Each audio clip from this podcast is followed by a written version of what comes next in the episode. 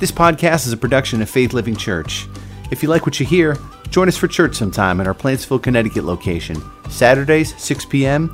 or Sundays 9 and 11 a.m. or online anytime at faithlivingchurch.com. Freedom is a precious thing, is it not? And I think sometimes we, for us to appreciate something, we have to experience what it's like to be without it, right? Now, I'm going to ask you a question. I want you to be honest with me, okay? How many of you have ever been in custody, in prison, or in jail? Raise your hand. I'm raising my hand. Yeah, gasp. I went to jail. I did. Yes. I, I, haven't always been this faithful follower of Jesus Christ that you might think that I am. But when I was 17 years old, I thought it was a good idea. I lived in Monroe, Connecticut, which is almost uh, about an hour away. And um, one of my friends thought it would be a good idea to take his 1973 Capri, which is a pretty fancy car back then, Mercury Capri, and do donuts on the middle school infield. Everybody know what a donut is? You know? So we're kind of having fun, you know, rounding the bases in our car, you know. And it's late at night, and we hear a siren. And then we hear two sirens, and then we hear three sirens. Now, Monroe back then, this was 1983, it was maybe about 10,000 people. And I think there was four police cars. And do you know that all four police cars came down that long driveway of middle, Chuck Hill Middle School, and they surrounded us, and they took us out of the car, and they took our arms behind us, and they put handcuffs on us. Now, I need a volunteer to help me with something here. Is there, can I have a volunteer come forward? Now, I tried my hardest to order handcuffs. I didn't see, sure, come on up. Thank you. I tried my hardest to order handcuffs, and I did order them from Amazon. Yeah, you can just walk through there. Thank you. And what's your name, sir? Forgive me. Rich. Rich. Everybody give Rich a welcome. Rich, I'm Mike. Good to meet you. Now, unfortunately, I don't have handcuffs. I ordered them. Amazon said we'd have them there by Friday. They weren't there Friday. They said they'd be there Saturday. They weren't there Saturday. So lo and behold, I got the next best thing. You have the key, I hope. I, guess what? I don't have handcuffs. That, that's what I don't have. But do you know what these are? Oh, yes. And I was told, I was told that last night by the gentleman that helped me. He said, actually, this is common, commonly used now, zip ties, for um, you know keeping people, keeping their their arms together. So I would ask you, Rich, if you would take that. No, you're going to take it, and you're going to put it on me. Okay? Yeah, just go exactly. Go ahead. Go. Yep, that's good. Keep going. Okay. Now, has anybody here, just raise a hand again, if you've ever been handcuffed? Okay. Now, is it a pleasant feeling? No. and actually, my hands, when it happened, Rich, were behind me. My arms were behind me. And they put me in the police cruiser with my arms behind me, handcuffed. You know, that was about the most uncomfortable feeling I've ever felt. And uh, by the way, they didn't put a seatbelt on me either, I remember. But anyway, I was, I was, so I went, they took me down to um, downtown Monroe. Well, it's a nice green, to be honest with you, and there's a few buildings, but there's a police station there. And there's two jail cells. And my friend went in one and I went in the other. And they slammed the door. I was still in handcuffs. They slammed the door behind me. and I had one call to make, so who do you think I called? I called my dad. Mm-hmm. Called my dad. It was probably, by that time, it was probably 1 o'clock in the morning. And he came down to the police department. and uh, he didn't say much to me, Rich. He didn't say too much. But he paid the price. He paid you know what the bail was? $250 wow, to be released. Okay? So he paid the bail, and I was released. And Rich, I want you to go in there, and you're going to find a little pocket knife. and I want you to take it, and you're going to do the bottom. Uh, yep, just you know, turn the blade the other way. I got it. Okay. I tried to sharpen it, but there we go. Hallelujah. I'm free. I'm free. I have a Amen. story, just a quick story. Yeah, yeah. Go ahead, Rich. Yeah. I had uh, experience with handcuffs. I was a principal of a school, and a little boy came up and said, "Mr. B, in the morning, my father's a police officer in New Haven, and, he, and I have original handcuffs for him." I said, "I said, Alphonse, fantastic." He said, "Can I put them on you?" I said, "Sure." So he, had, he put on himself, and he put them on my, on myself, and so forth. I said, "Oh, that's nice. Your father's detective New, Han- uh, New Haven, blah blah blah." And I said, "Okay, you know." He says, "I don't have the key." So that little boy had to stay with me the whole day. The father could not come until late in the afternoon. And so everywhere I went, my office, I sat him next to me. If I had to go out into school, I did that too. So that's a little But story. you got to make sure you have the key, right, Rich? Amen. And we're going to talk about who has the key to set us free today. That's what we're going to talk about. Thank you for that story. Rich, every, everybody give Rich a hand. Thank you. But I was set free, and I knew I had a more, a deeper appreciation of what freedom was when I was incarcerated, when I wasn't free. I was, I had to, my will wasn't my own. I was submitting to the will of another. And that was a scary thing. It was uncomfortable, it was scary. But when I was set free, oh, what a feeling to be set free. So I want to talk today about freedom. And we even, do you know, we even sang about it, that first song. Did, did you remember what one of the verses was? Jesus rose with freedom in his hand. That's what one of the verses was. We didn't even plan it. But he rose. We're going to talk about that. He had freedom. He won our freedom. Jesus died on the cross. He was buried and he rose again. Amen. And he, he had his he had our freedom in his hand when he rose. So Jesus started his ministry proclaiming freedom. Look with me in Luke chapter 4 and verse 16. That's where we're going to start. Luke chapter 4.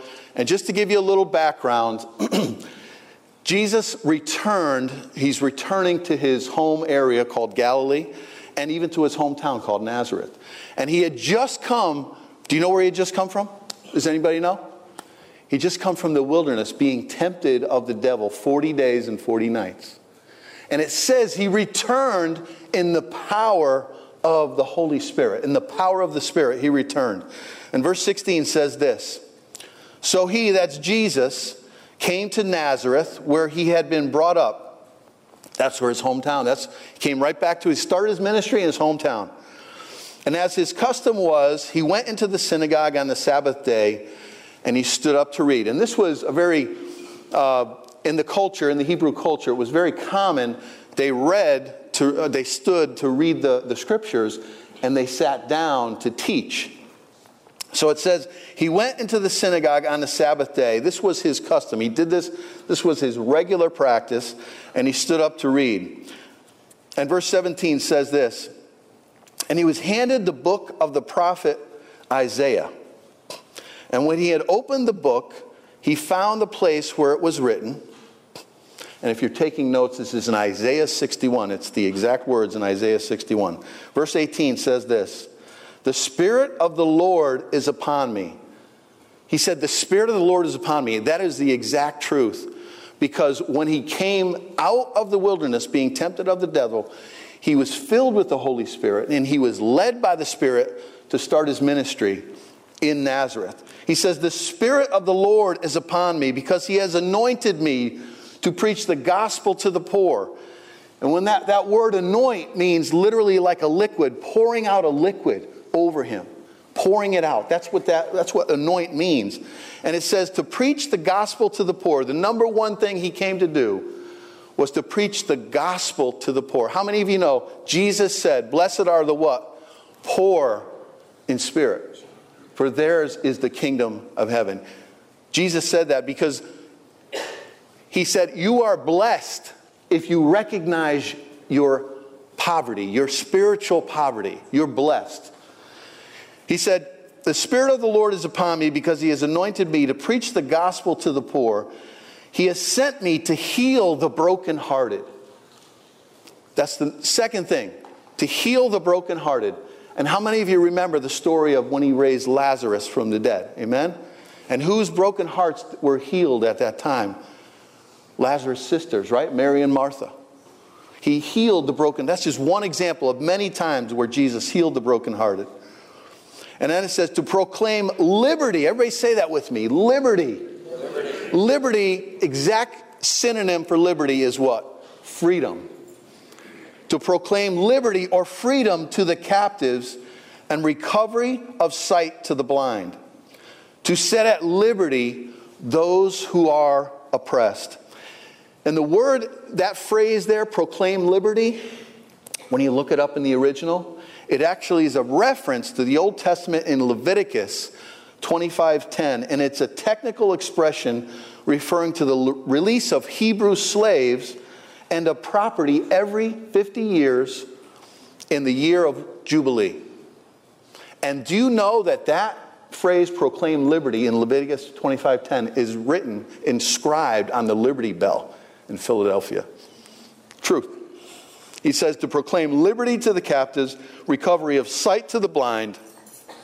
And how many times did Jesus restore sight to the blind? Amen? Not just spiritual or not just physical, but it was both physical and spiritual. If you remember of uh, the Apostle Paul on the way to Damascus, and when he, when he met Jesus, he was blinded. And when he finally, he was blind, so when he went to Damascus, there was a man there named Ananias. And just to correct the record, last night I said his name was Simon. I have to correct myself. His name was Ananias. I looked it up this morning. It's found in Acts chapter 9. And when Ananias prayed for Paul, scales fell from his eyes and he, his, his sight was restored. And much the same way, when we come to faith in Christ, our eyes, our blindness is taken away and we can see clearly. So this is what Jesus came to do. This was, this was his, uh, the start of his ministry. He came to preach the gospel to the poor. He has sent me to heal the brokenhearted, to proclaim liberty to the captives, and recovery of sight to the blind, to set at liberty those who are oppressed. And verse 19 says, to proclaim the acceptable year of the Lord. And what that means is exactly it means the day of salvation. He came to proclaim the day of salvation and the year of my redeemed. That's what it's that's what he came to do. and then verse 20 it says, then he closed the book and gave it back to the attendant and sat down. And the eyes of all who were in the synagogue were fixed on him. And I know what that's like because I've been up here a few times. And there's very few times when you're looking around and everybody's eyes are fixed on you. Sometimes, not everybody, how many of you know, are not paying attention? Sometimes, sometimes, their eyes are closed. And every once in a while, I hear a, a snore, maybe a little bit. But that's okay. But this particular time, it says the eyes of all who were in that synagogue were listening to him, were fixed on him. He had their absolute attention. In verse 21, it says this And he began to say to them, Today, today, this scripture is fulfilled in your hearing. And that was an unmistakable statement that he was clearly stating that he was the Messiah, the one who fulfilled this, this prophecy from Isaiah. It's an unmistakable a claim that Jesus said, I am the one that this prophecy is talking about. That's exactly what he said. So he came, Jesus' mission, his whole ministry on earth started with a proclamation of freedom. Freedom. Look with me in, Luke, in John chapter 8, John's Gospel, chapter 8. It says this. Then Jesus said to those Jews who believed him, If you abide in my word, you are my disciples indeed. Now, he wasn't talking or speaking to the ones who didn't believe on him, he was talking to the ones who did believe in him. And then it says, If, everybody say that with me, if. If is a conditional word, is it not? If you abide in my word, you are my disciples indeed. if, it's contingent upon an action. And so, what does it mean? It's very important for us to understand. What does it mean to abide in His Word? It means to remain, to continue, to perpetually obey His Word. So, there's a sequence here. We, we put our faith in Jesus, we trust Him, we believe that He is who He said He was, we trust Him as our Savior, and then we abide in His Word, we remain faithful, we continue to obey Him. And then it says, You are my disciples indeed. That's discipleship. That's how we become a disciple. Not just believing him, but conforming our life so that it's obedient to his word. And verse 32 says this And you shall know the truth, and the truth shall make you free. You shall know the truth. So there is a very clear sequence it's believing him, abiding in him, becoming a disciple and knowing truth. And then when we know the truth, the scripture says, we will, he will, the truth will, will set us free. And, and how many of you know in John 14, Jesus said, I am the way, the truth, and the life? No one comes to the Father but through me, right? So he is the embodiment of truth, but it's also referring to his teaching, what he taught us, his word. And there's a sequence of being becoming free. Believing in him, abiding, discipleship, knowing the truth, and then becoming free. And those that are saved and obey Jesus will know divine truth and freedom from sin. Verse 33 says this They answered him, We are Abraham's descendants. Now remember, not all the Jews that were listening to him believed on him. So some of these Jewish religious leaders said, They answered him, We are Abraham's descendants and have never been in bondage to anyone. Now, right there, that is a false statement. Because how many of you know the Jewish people were in bondage? Where, where did the bond? What is a, an example of where they were in bondage? Anybody? Egypt. Perfect. Babylon is another one. So that statement right there is false. It says, We have never been in bondage to anyone. We are Abraham's descendants. How can you say you will be made free? And how many of you know those that are in bondage are blinded by their pride? Pride blinds us to our need. Amen? They were proud. They were religious, proud of their religion. They were proud to say, hey, we're Abraham's descendants. Hey, we go to that church. I mean, that's a really good church. I'm part of this family. This is my heritage. How can you say we're in bondage? How do you, how, what, what are we in bondage to? They were oblivious to their need to be set free.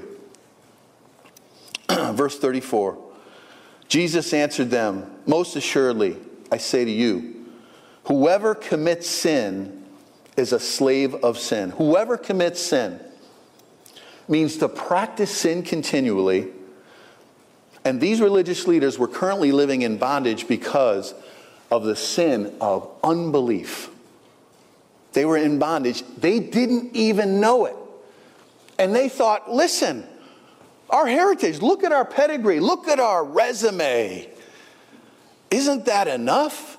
Isn't that good enough? As far as our standing with God? Don't we go to the right church? Most assuredly, I say to you, whoever commits sin is a slave of sin. And that phrase, slave of sin, refers to being chained to a master, just like I was handcuffed. I, whoever led me, I was, I was at, the, at the mercy of their will chained to their master, having no choice of their own, and unable to set themselves free. That's what it means to be a slave of sin. Verse 35 And a slave does not abide in the house forever because they're not part of the family. There's no privilege that is owed them because they're not part of the family. But a son abides forever. A son, meaning someone who is part of the family, they are entitled to family privilege. Verse 36 Therefore, if the Son, capital Son, capital S, that's Jesus, if the Son makes you free, you shall be free indeed. And the hope for real freedom does not rest, does not rest on our heritage, but in the action of Christ and what he did. Our freedom isn't dependent on what church we go to, what family we're a part of, what, what is on our resume or our pedigree, but only in the action of the Lord Jesus Christ. That's the only one that can set us free. Now that we, we the, it says the, you will know the truth, and the truth, truth shall set you free. Look with me in Galatians 5:13. It says this: For you, brethren, have been called to liberty, only do not use liberty as an opportunity for the flesh. Yes, we've been called to freedom. Jesus has purchased our freedom. We can know freedom, we can know truth, and that will result in freedom. But it says, You, brethren, have been called to liberty, only do not use liberty as an opportunity for the flesh. And that means, opportunity means taking advantage of the situation. Don't use your opportunity to take advantage of it, that you're free, and think that you can do whatever you want or serve yourself. But it says, through love, serve one another. Everybody say that with me. Through love, serve one another. So we're not to use our freedom on ourselves, but we are to use it on others. Freedom isn't a license to sin, it is actually our responsibility to love. That's what our freedom is for. And if we are controlled by the Spirit of God, we will serve one another in love because that is the outcome of being controlled by the Spirit. How many of you know the fruit of the Spirit? Can you say them with me? What's the number one fruit? Love, joy, peace, patience, kindness, goodness, faithfulness, gentleness, self control. Very good. Good class. Good job. Give yourself a hand for that. That was excellent. Thank you. It says, For you, brethren, have been called to liberty, only do not use liberty as an opportunity for the flesh, but through love serve one another. And this verse is so important. Ed, I know it's your birthday. Everybody say happy birthday to Ed back there. Happy birthday, Ed. We sang, the, well, I didn't sing, thank God, but somebody sang to him this morning. The worship team sang to him. Ed, I need you and maybe a, another volunteer to help. There's a memory verse right there, right at, on the table. if you could, we're going to take a minute because the last time I did this, most of the memory verse cards stayed on the back table. So I'm going to ask you, Ed, and my son Alex, can you help Alex? And Scott, and anyone else that wants to help out, maybe one in each aisle. What I'm asking you to do is take this memory verse card because we're going to. How many of you know it, it's important to memorize God's word. Amen? Is it not important? To get it in our heart, to hide it in our heart that we might not sin against God. So instead of just leaving them back there for everybody to take on their way out, I'm actually going to take a moment and make sure that everybody gets one. And then we're going to read it together because that's how important this is. For you, brethren, have been called to liberty, freedom. Only do not use your freedom as an opportunity for the flesh, meaning don't use it on yourself. Don't do the things you want to do. Don't do it to please yourself. But through love, serve one another. And love is the motivating force behind everything we do as a believer. Does everybody have the card? We got to get the balcony too. All set? Downstairs too? How about online? Did we pass them out online? that would be cool if we could do that. So let's read this verse together. Galatians 5:13. For you, brethren, have been called to liberty. Only do not use liberty as an opportunity for the flesh, but through love serve one another.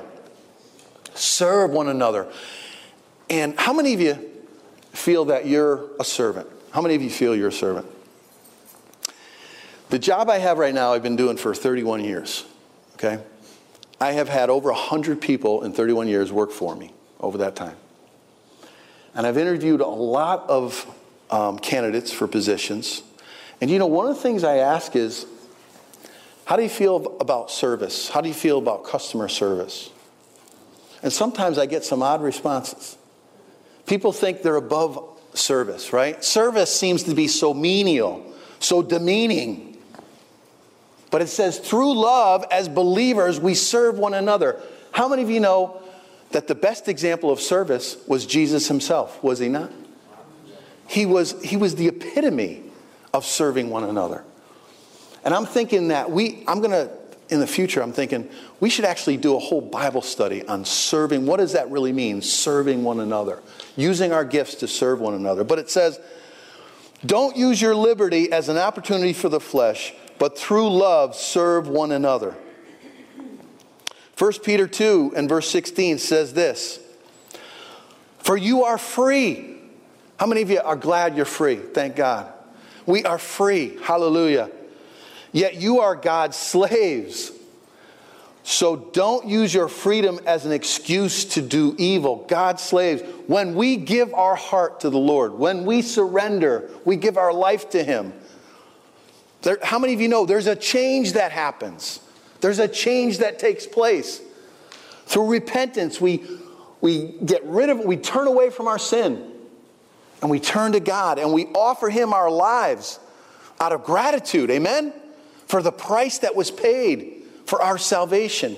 And in that heart of gratitude, we surrender. We say, You are, Jesus is what? Lord. Everybody say that with me. Jesus is Lord.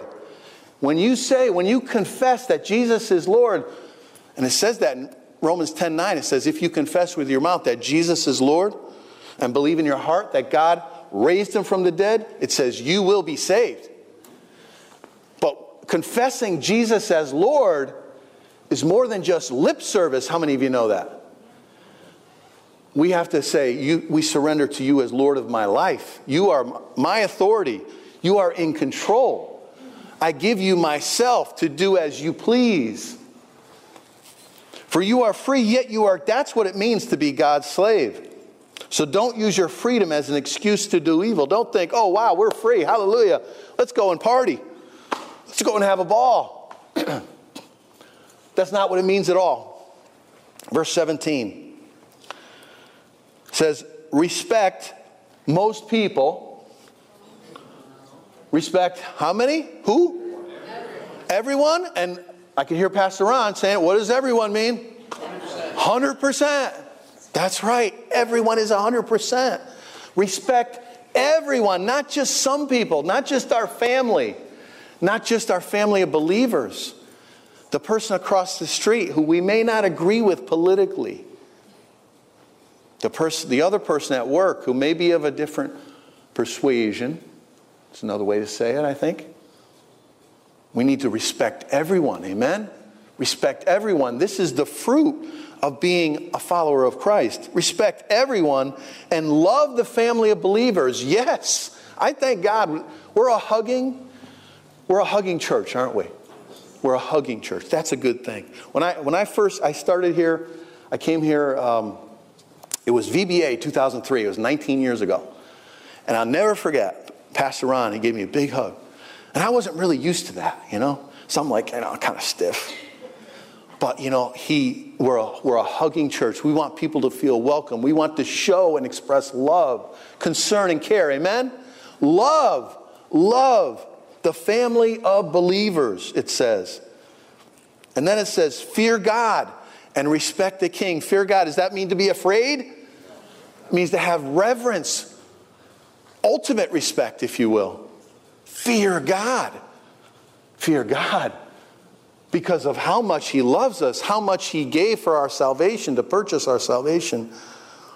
We are to fear God, and then it says, respect the king.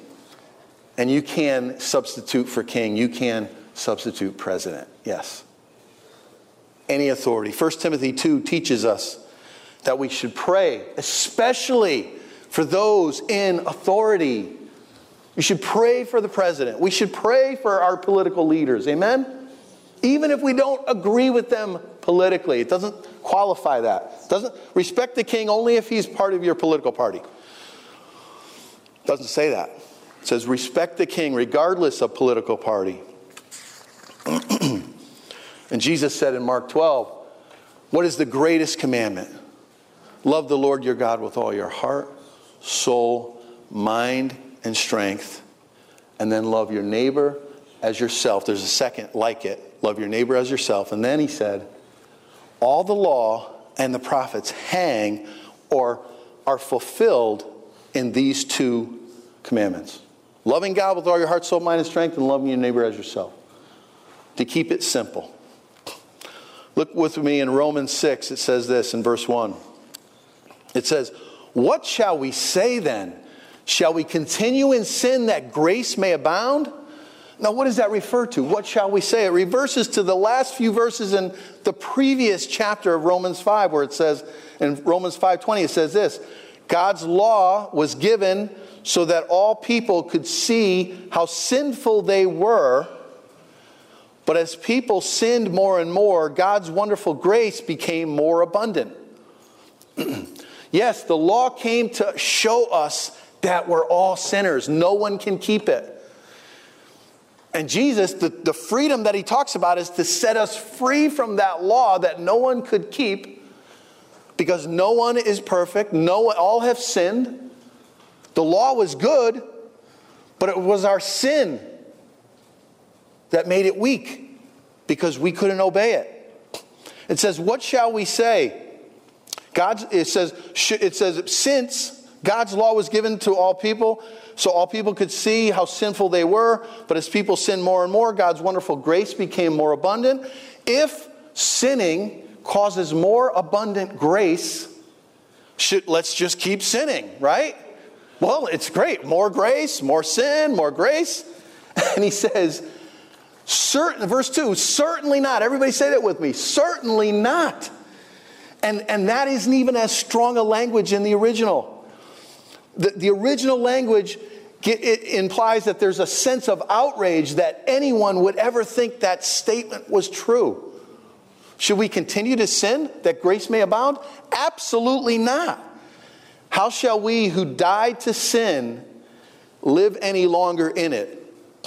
We who have died to sin, we who have repented, we have turned from our sin, and we now offer ourselves in service to God as God's slaves how can we who have died to sin live any longer in it? Verse 3 says this Do you not know that as many of us as were baptized into Christ Jesus were baptized into his death? Now, how many have been water baptized? How many of you have been water baptized here at Faith Living Church? If you're new to Faith Living Church, you say, Well, Jay, I haven't seen it yet. Well, Trust me, it's right here, right under my feet, right here. Just because of the pandemic, we got, you know, we got, our schedule was a little messed up there, but we're going to go back to it pretty soon. It says, Do you not know that as many of us as were baptized into Christ Jesus were baptized into his death? And water baptism, how many of you know it's an object lesson? It's an object lesson. When we go down under the water, we are acting out what has taken place in our lives. Going down is like being buried with Christ. The old man, the old nature, the sinful nature is buried with Christ. And then when we come up out of that water, we come up as a new creature that's identifying with Christ, what he went through. That resurrection, we identify with his resurrection coming out of the water. And how many of you know that we become new creatures in Christ. Amen? If anyone is in Christ, he is a new creation. Amen? All things are passed away. Behold, all things have become new. It says, Do you not know that as many of you as, as were baptized into Christ Jesus were baptized into his death? death? Verse 4 Therefore, we were buried with him through baptism into death, that just as Christ was raised from the dead by the glory of the Father, even so we also should walk in newness of life. And just like sin defined the old life, righteousness or right living defines the new life. It says we should walk in newness of life, and that means walking with resurrection power. Amen? The apostle said that I might know him, that's Jesus, that I might know him and the power of his resurrection. And all this is accessible to us as believers. How many of you know that?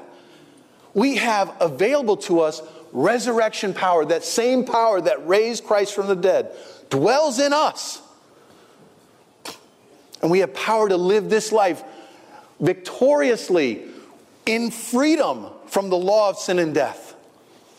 Because Jesus won that for us when he died on the cross and he went to hell and he took the keys from the devil and we sang about it and he rose with freedom in our hand in his hand amen and he, and he purchased freedom for us.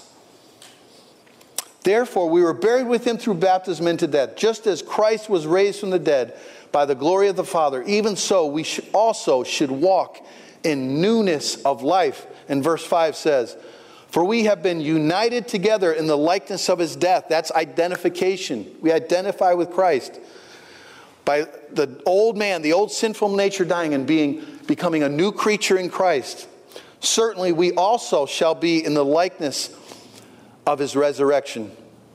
And just as we identify with Christ's death through baptism, we identify with his resurrection by walking in the Spirit with resurrection power. Amen? Amen. Everybody say amen. amen. I want to make sure you're all awake. This is good stuff, is it not? This is good stuff. Verse 6. Knowing this, knowing that our identification with Christ through baptism, that our old man was crucified with him, that the body of sin might be done away with, that we should no longer be slaves of sin. It says that the old, that our old man, the old sinful nature was crucified with him. The apostle Paul said it this way I have been crucified with Christ. Nevertheless, I live but not I. It's Christ who lives in me. And the life which I now live in the flesh, I live by faith in the Son of God who loved me and gave himself up for me. Let's read it together. Up is it on the screen? Galatians 2:20. It says, I have been crucified with Christ. It is no longer I who live, but Christ lives in me. And the life which I now live in the flesh, I live by faith in the Son of God who loved me and gave himself for me. I live by faith. We don't walk by sight, but by faith. It says, the just shall live by what? Faith. Everybody say it faith. The just, the righteous shall live by faith. We walk by faith, not by sight. Verse 7 says, For he who has died has been freed from sin. Died. We have, we have died to the old way. We have died to the old sinful nature. The old sinful man, the old person that was in us has died and we've been freed from sin, no longer under sin's power. Skipping over to, to verse 18, same chapter, Romans 6, it says this And having been set free from sin, you become slaves of righteousness. Having been set free from sin's power, you become slaves of righteousness, servants of right living, conforming our will to God's will, being controlled by the Holy Spirit. How many of you know it's God, it's God the Father, God the Son, God the Holy Spirit? The Holy Spirit is a person. And if we're believers in Christ, if we have given our lives to the Lord, if we have been born again, that we have the Holy Spirit to guide us, to lead us, not out of duty, but out of love. We're not slaves of righteousness out of duty because we've been filled with the Spirit, and the number one fruit of the Spirit is love. Having been set free from sin, you become slaves of righteousness. Verse 19 says this I speak in human terms because of the weakness of your flesh. Yes, this is, I understand this is a hard thing to understand, so I'm using the slave servant analogy so you can understand that. It says, For just as you presented your members as slaves of uncleanness and of lawlessness leading to more lawlessness. And how many of you know sin often is contagious. It's habitual, is it not? Sin, you commit sin, it's easy to commit the next sin, and you become less convicted. it says, For just as you present your members as slaves of uncleanness and lawlessness, leading to more lawlessness, so now present your members as slaves of righteousness for holiness. Present your members, your body, your abilities, all the things God has given you. And it says this in, in Romans 12 1, it says, I beseech you, I plead with you, brethren, by the mercies of God, in, light of God's mercy, that you present your bodies a living sacrifice, holy, acceptable to God, which is your reasonable service. I plead with you, by the mercy, in light of God's mercy, getting what we don't. No, it's not that. That's grace, getting what we don't deserve, but not getting what we do deserve. That's mercy, right? in light of not getting what we do deserve, in light of God's mercy, I plead with you present your bodies as living sacrifice. A living sacrifice, offering to God all of our abilities for His service. And it says, So now present your members as slaves of righteousness for holiness. And holiness is sanctification. And sanctification is simply being set apart for God's service. Being set apart, the, the Baker's Evangelical Dictionary says it this way it means to set the person or individual apart for the use intended by the designer. That's what sanctification is. Ephesians 2:10 says this, "For we are his workmanship." Everybody say workmanship. workmanship. Created in Christ Jesus for good works, which God prepared beforehand that we should walk in them. And there's another, in a lot of other versions, you know that word for workmanship is? Same word? It is masterpiece. So I want you to point to your neighbor and say, You are God's masterpiece. You are God's masterpiece. You are God's ma- you are God's workmanship sounds a little rough, right? But masterpiece, we want to be masterpieces, don't we? Masterpiece sounds good. You are God's masterpiece, created in Christ Jesus for good works. You are created. this is the purpose. This is the sanctification, setting you apart to do God's will, to, to do God's service. You are, and, and it says, This is the reason God has uh, created us in Christ Jesus to do good works, which God prepared beforehand that we should walk in them. In other words, it's nothing of our own. These are things, remember, God is omnipotent. He knows the beginning from the end. He knows He's omniscient. He knows the beginning from the end. He knows, you know, it's like God looks down at a, at a parade. He can see the beginning of the parade, the end of the parade. He sees, and that's our life. He sees the whole thing. And these are, these are things that God has prepared, that He has prepared. We can't take any credit for it. We can't take credit for these good works that He has, that God has prepared that we should walk in them. Going back to Romans 6 and verse 20, it says this For when you were slaves of sin, you were free in regard to righteousness. when you were slaves of sin, when I was 17, you were free in regard to righteousness. There's no obligation on your part. we were under the control of sin with no ability to free ourselves. There was no obligation to, to live righteously. Oh, we might have gone to church once in a while. As soon as we left church, at least this is my testimony, I just lived any way I wanted. I went to church, that was my, you know, religious thing. But then I just lived any way I wanted. When you were slaves of sin, there was no conviction. You were free in regard to righteousness, free from the restraints of righteousness, no obligation to live righteously. Or verse 21. And what fruit did you have then in the things of which you are now ashamed? What fruit what were the results of that living? Look with me in Galatians 5 19. It says, When you follow the, the desires of your sinful nature, the results are very clear sexual immorality, impurity, lustful pleasures. And what's the fruit of that? What is the results of that life? Death, death yes. But be, even before physical death, pain, heartache, emptiness, shame, regret. Have you ever regretted that, that you did something, regretted that you didn't do something? It's a terrible feeling. That was the, that was the fruit or the results. For the end of those things is death. Amen. It is.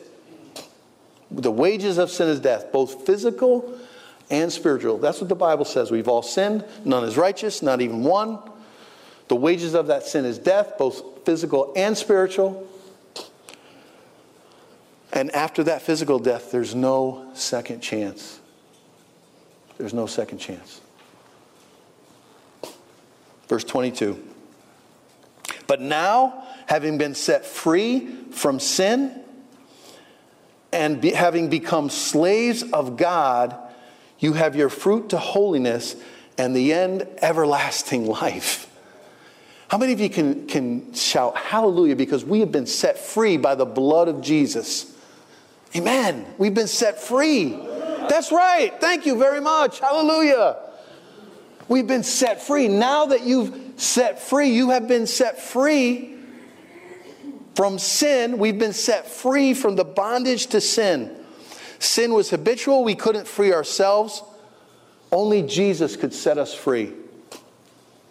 And having been set free from the requirements to try and keep the law, because no one could keep the whole law, it was the law came, the purpose of the law was just to show us our sinful need, our need for salvation. Having been set free from sin and having become slaves of God, out of, and we are compelled by love, we are motivated by love of, of God and love of our love of our neighbor. You have your fruit to holiness and the end everlasting life. The process of sanctification leads to everlasting life. Amen? We are obliged to obey, not out of duty, but out of love for the one who has saved us, the one who has set us free. 1 Corinthians 6 says this in verse 19 it says this Do you not know that your body is the temple of the Holy Spirit who is in you? Do you not know this? I'd like to remind you that if you're a believer in Jesus Christ, your, te- your body is a temple, the dwelling place of the Holy Spirit, whom you have from God, and you are not your own. You are not your own. Look what it says in verse 20 For you were bought with a price. You were bought with a price. How many of you know what the price was that we were bought with? Jesus died. And what can cleanse us from all sin? His what? The blood of Jesus Christ. We were on the auction block. And the only one that could successfully be the successful bidder was Jesus, because he was the only one. It's only the blood of Jesus Christ, the pure, spotless blood of Christ, that can free us, that can forgive us of all of our sin, that can set us free. It's only the blood of Jesus, God's Son, cleanses us from all sin. Do you not know that your body is the temple of the Holy Spirit who is in you? So if you think that you know, this freedom is for living on your living your own way, doing your own thing, or doing evil. You've not been, you have not been, you have not experienced Jesus Christ in your life. If you think your freedom is to live for yourself, you have not experienced salvation. I make no apology for saying that.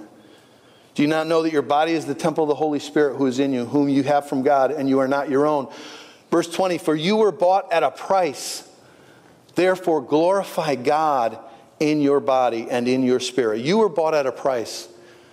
God the Father loved us so much, He gave His only Son. Amen? That whosoever believes in Him should not perish, but have everlasting life. You were bought with a price. Therefore, glorify God. And you know what it means to glorify God? It means to make him more famous. Make him more famous. Live in such a way that people see you. Let your good works shine before men that they may see your good works and glorify your Father in heaven. Live in such a way that it would be unmistakable for your neighbor, your family, your friends, your, your enemies to see Christ in you. Amen? This is how we glorify God. Our body is not our own, it's the temple of the Holy Spirit. We were bought with a price, therefore, glorify God in your body and in your spirit, which are God's. So, this is what, and I'm just getting started. I'll tell you right now, I'm just getting started. And I know it's time, it's, it's time to end today, but this is good stuff to talk about, isn't it? All of this has been done for us as believers. Jesus paid the price. He rose with freedom in his hand. Our freedom from the law, freedom from sin and the penalty of sin. He came to proclaim freedom, and he said, The truth, the truth will make you free. And it's up to us to receive that, to trust it, and to live out what God ha- asks us to do, what God wants us to do. Live out our obedience to Christ every day. Amen? Let's bow our heads and pray together. Heavenly Father, I thank you for your word today, Father. I thank you, Lord, for the privilege of sharing it. I thank you for these truths, Lord, that you sent your only Son, Jesus, to die on that cross, to pay the price for our salvation, for our freedom, so that we could be set free from the bondage of sin. I thank you, Lord, that you said the truth will make us free. But there's a process. We believe, we abide, we become disciples, we know the truth, and then we become free. So, Lord, I, I, pray for my brothers and sisters here this morning. I pray for those that are online and might be watching, those downstairs or in the balcony. And I would ask you, even now as your heads are bowed, just if you have a need, if you have a need in your life where you need Jesus to set you free, while our heads are bowed, I'm asking everybody if, you, if there's someone here that has a need like that, raise your hand. Just raise your hand. And I want to pray for you. Lord, you see those hands that are raised, Father, and I pray in Jesus' name that you administer healing. You came to heal the brokenhearted, Lord. You came to proclaim liberty to the captives. Father, I pray that you would bring liberty, freedom in the lives of those who hand, whose hands are raised right now. And even if they know someone that needs to hear this truth, Father, I pray that whoever it is within the sound of my voice hearing this, that they would be set free. They would experience this freedom, this joy that comes from being free. So I ask you to minister in Jesus' name to every need. And as our heads are bowed, I want to also pray for those who may have never received Jesus as your Lord and Savior. Maybe you don't have that kind of assurance. Maybe you've ne- you haven't you have not repented yet of the old sinful life. I'm, at, I'm giving you an opportunity. The gospel, when the gospel is presented, we're presented with a decision. Jesus gave his life for you. I'm asking for you to give his life to him. Give your life to him. So, as our heads are bowed, I want everybody to, and those of you that have already received Christ, we're going to pray together to reaffirm our faith. But let's pray together. Heavenly Father, I know that you love me. And I believe that you sent your Son, Jesus Christ, to die on the cross for my sin. He shed his blood as the price, the only price that could pay for my sin. And I believe that Jesus rose from the dead and he is offering life, abundant life. I open my heart and I receive that gift. I ask you to help me to live for you and to proclaim freedom every day of my life. In Jesus' name, amen.